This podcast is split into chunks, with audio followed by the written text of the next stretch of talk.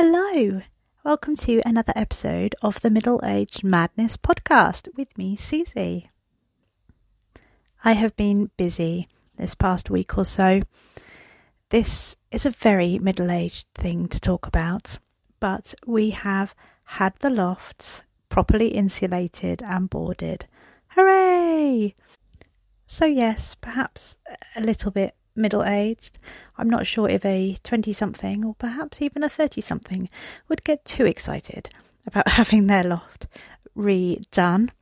But we have done that, and I have turned it into a clear, useful space. Now, it doesn't have a window, our loft doesn't have a window. And I have covered the inside of the rafters, the underneath of the, the rafters, with some kind of silver foil quilting stuff just because it's not a warm roof. There's no insulation in between the rafters, but I wanted to make it, it was really drafty. When you went up there, a lot of the lining was torn and you could see the tiles and things and a little bit of sky even. But I did want to make it as much as possible a space where perhaps I could store things and have them easily accessible.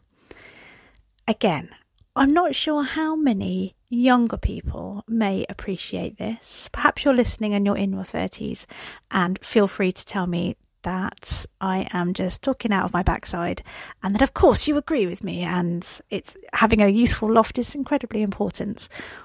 But I kind of, I don't think when I was in my 20s or 30s, I would have been interested in having a space like this, but it, it's so things are easily accessible. I can store things like Christmas presents up there, and then I could wrap Christmas presents up there if I wanted to.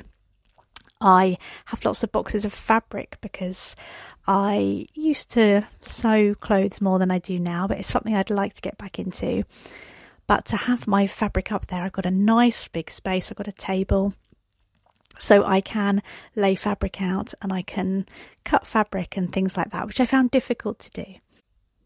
And I'm really excited about this lovely room that I have. It's okay, it's not the best room in the world, but to me it's lovely. I will put some photographs up on Instagram and in the Facebook group so you can have a little look and tell me if it's the kind of thing that you would like to have if you don't already, or perhaps you do have a craft space. I know I do have some friends who are very crafty, and one in particular, and she will know who she is, but she has the most amazing craft room. She does one particular craft a lot, and she does it very well, and she has the most organized and matching and sorted craft room. It is something to behold. It is a beautiful room. Um, I'm totally envious when I see it because my it was my craft room. It's kind of become our study. Mine and my husband both have our computers in there now, so it's less nice perhaps, but um, all my shelves and my desk and things like that, they were all kind of slightly mismatched. But this particular friend, all of hers, just it's just wonderful. But um, yes, so I've got this kind of second space now, which, as I said, is not easily accessible because it's in the loft and I have to pull the ladder down every time I want to go up. There isn't any power sockets up there, so I have to take a extension lead up there with me if I want to plug in a radio or anything like that. But I think it could be a really useful space.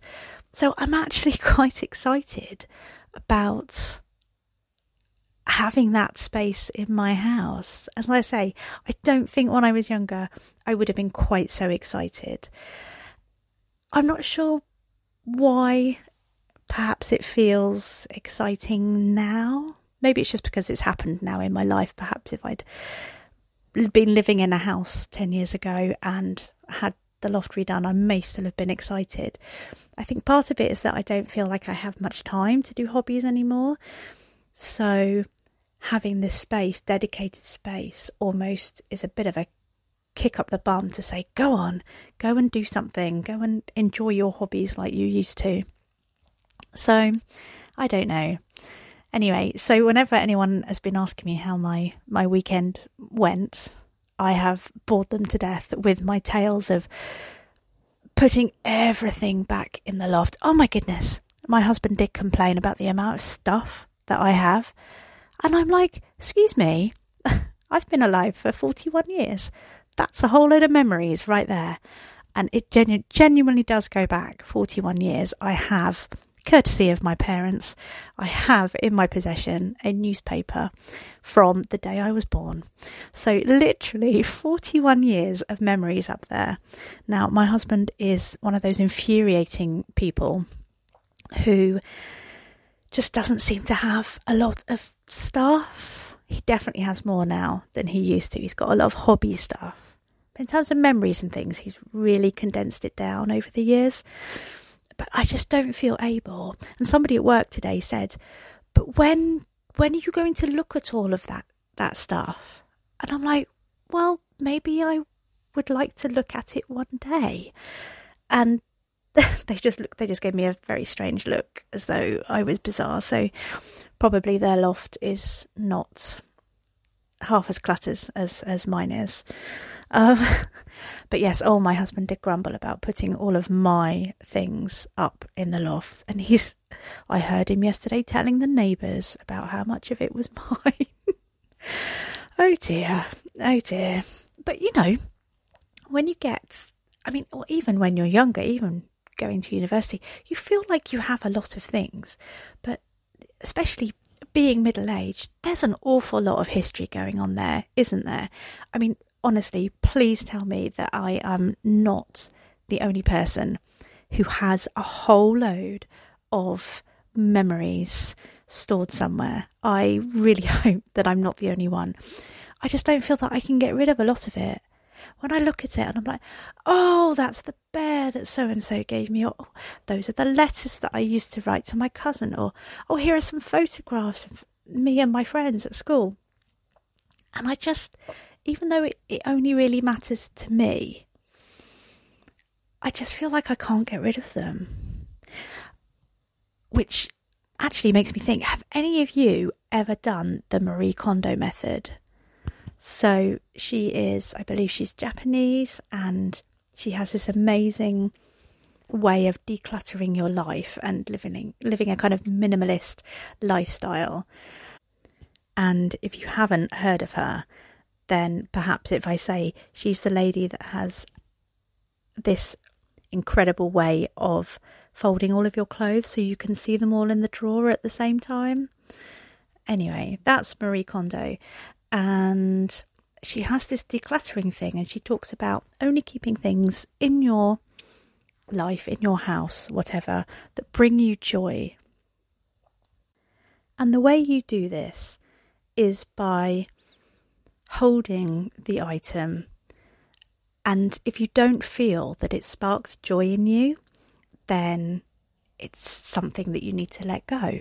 But before you can let it go, you need to thank it for being part of your life and for having brought you joy in the past, but now it's time to move on.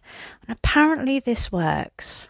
Please let me know if any of you have ever done this method and it has worked for you.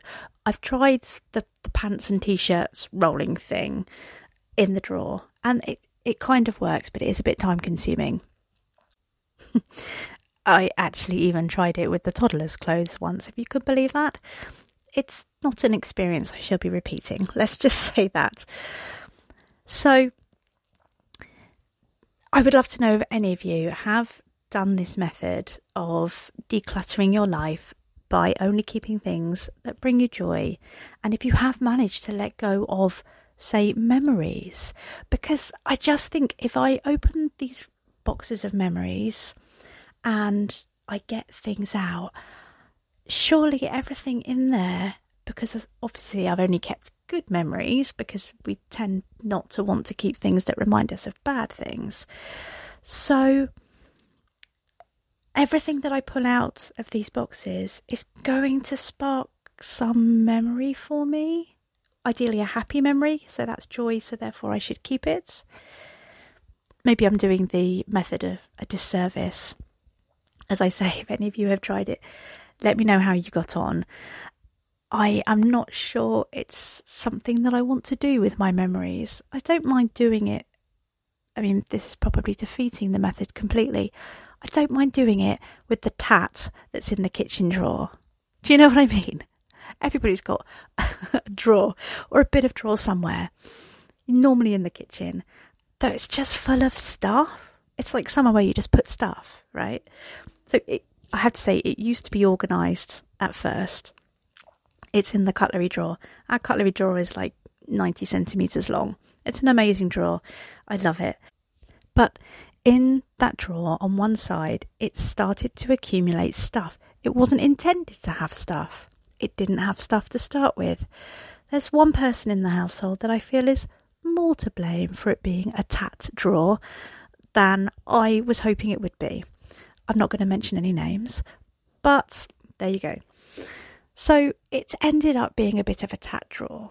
It's got bits of right, it's got rubber bands in and pencils and pens and that half used packs of paracetamol and plasters that are all kind of falling out, batteries for my hearing aids, and, and, just all sorts of bits and pieces, boxes of matches, little bits, little bits and pieces.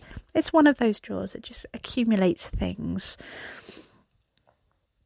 So I don't feel that I would have any problems with doing this joy method with that tat drawer. But with your memories, I don't know. I suppose I'm asking myself if it's necessary. I felt a little bit under attack, shall we say, from my other half about the amount of stuff that I had in terms of memories. But then I think I've lived for 41 years. That is a long time. That's a lot of memories. I've lived in several different places. I've lived in different cities. I've I've travelled a little bit, not massively well travelled, but I, I did a little bit of travelling. I've got friends in different places. Do you know? Perhaps you agree with me, perhaps you don't. Maybe you can talk some sense into me. But I just felt a little bit like I was entitled to keep these memories because it is a long time in your life. And perhaps one day I will go through everything in those boxes and I will have a little bit of my own joy session going on up there. Maybe I'll have the radio and I'll just sit and flick through it all. Maybe I'll be able to throw some things away, or maybe I really want to keep that bus receipt from 1998 because I went on a bus with somebody. I don't know. I have, apart from a few obvious things, I have like old school uniform and things like that. I've no idea really what's in those boxes anymore. So maybe I'll do a little a little look. Maybe sometime soon I'll go and sit up there before it gets too cold and have a little look. Anyway, do let me know if any of you have a similar collection of memories or if you are amazing at decluttering your life. Um, I would really like to know. So, the other thing that I would like to talk about this week is after my previous episode where I mentioned feeling like maybe I was having a midlife crisis. I had a few messages from people, and somebody said something which really stuck in my brain. And they said, It's not a midlife crisis, it's that you're finding yourself again. And I found this so interesting because I do feel as though I think when you're at school and you're a bit more relaxed, perhaps, and you have more time, you maybe are yourself as much as you can be in the restraints of, of school and worrying about people's opinions and things like that. But then you go through a period of conforming for work and then perhaps, you know, conforming to some extent within a relationship and then perhaps just as, as, as you you grow older, society maybe restricts you a bit more. Um, I definitely actually think that's true. You definitely feel a little bit more as though you have to do X, Y, Z as part of society and things like that. But then perhaps instead of it being a midlife crisis, perhaps you're literally just finding yourself again. And you're, you're coming back to more closely to what you were like as a child or a teenager. And and not caring, not not giving two figs what anybody else thinks. You're going to be yourself again. So I was really pleased to receive that message because that made me feel much better. And actually, last weekend, I went into something that possibly six months, a year ago, I would never have done. I went to an outdoor centre, Lake 32 near Cirencester, and I went and I did a cold water swim. There might be some of you who love cold water swimming. There are definitely some people that I know who do open water swimming uh, and wild swimming, those kinds of things. And this is not something that I would normally do. If you know me, I have something called thalassophobia, which is essentially a fear of deep water, either through things that might be in the water or just the idea of the depth itself. So, and I definitely have thalassophobia. I can get it in a swimming pool, honestly.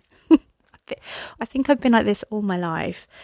And definitely some of my family will remember me being eight, nine, going to the Kingfisher swimming pool with the family and I and we would go down to the deep end. They had a wave machine at this pool, which was really cool.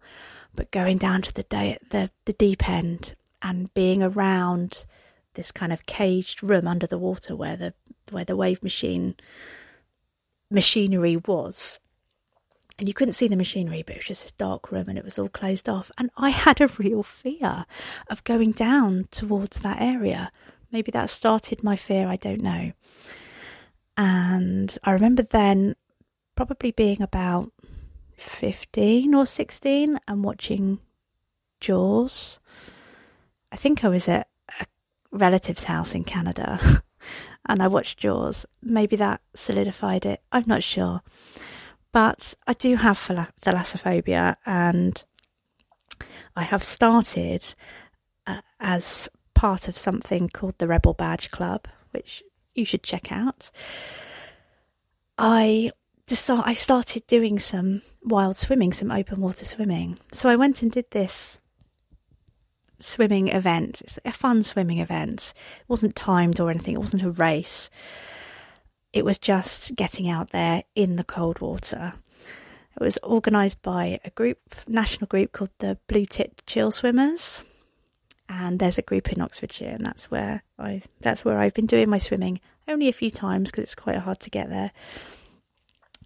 But and you could do different different distances. So I chose the shortest distance, which was 50 metres, which I know sounds pathetically small, perhaps, but for me that was really hard because it was going out into a massive lake, cannot see the bottom at all, or even any hint of the bottom.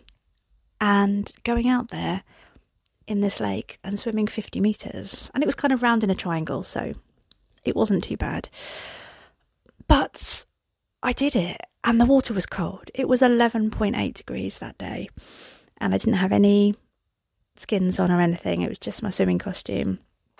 Fortunately, a friend had lent me some neoprene gloves, and I already had some neoprene shoes. That's fine. But anyway, I went out and I swam this 50 meters. And it was a really, really lovely event. My husband and my son came, and we met up with a friend who lives nearby, and she brought her two daughters and we got there. It was such a lovely feel to the event. It was a a bit like a mini festival. There were a few stalls selling swimming type things, uh, open water swimming things, and, and those kinds of things. There were people with chairs hanging around, people with drinks, you know, um, not alcoholic, but hot drinks because it was a cool day. But it was really, really nice. But one, the one thing that really kind of stood out to me about this event is that I suppose the average age of the women there must have been somewhere around 45 to 50.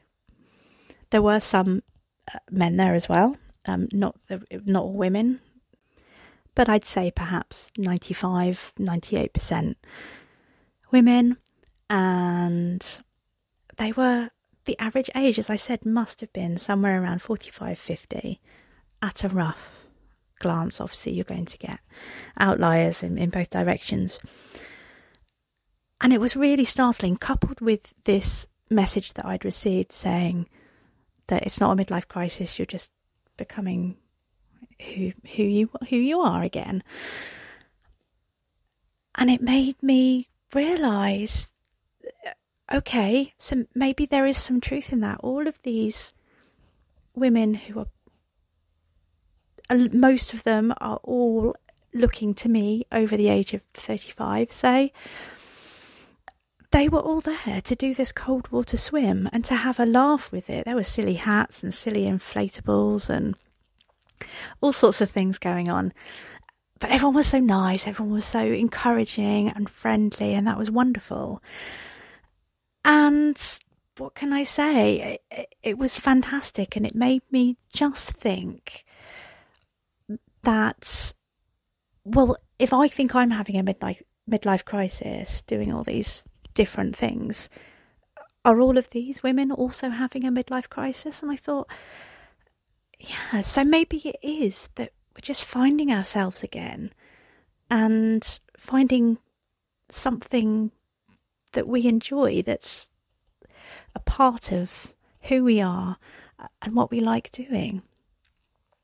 So there you go. That's that's my kind of profound thoughts for the week do come and check me out on social media.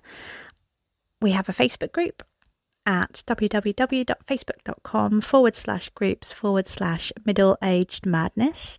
And I'm also over on Instagram, middle aged madness dot podcast. So do come along, join the Facebook group, follow me on Instagram. I'm going to put some photographs up of my week. Feel free to share your photographs or your suggestions or thoughts about any of the topics that I've covered so far. And I will speak to you next week. Bye bye.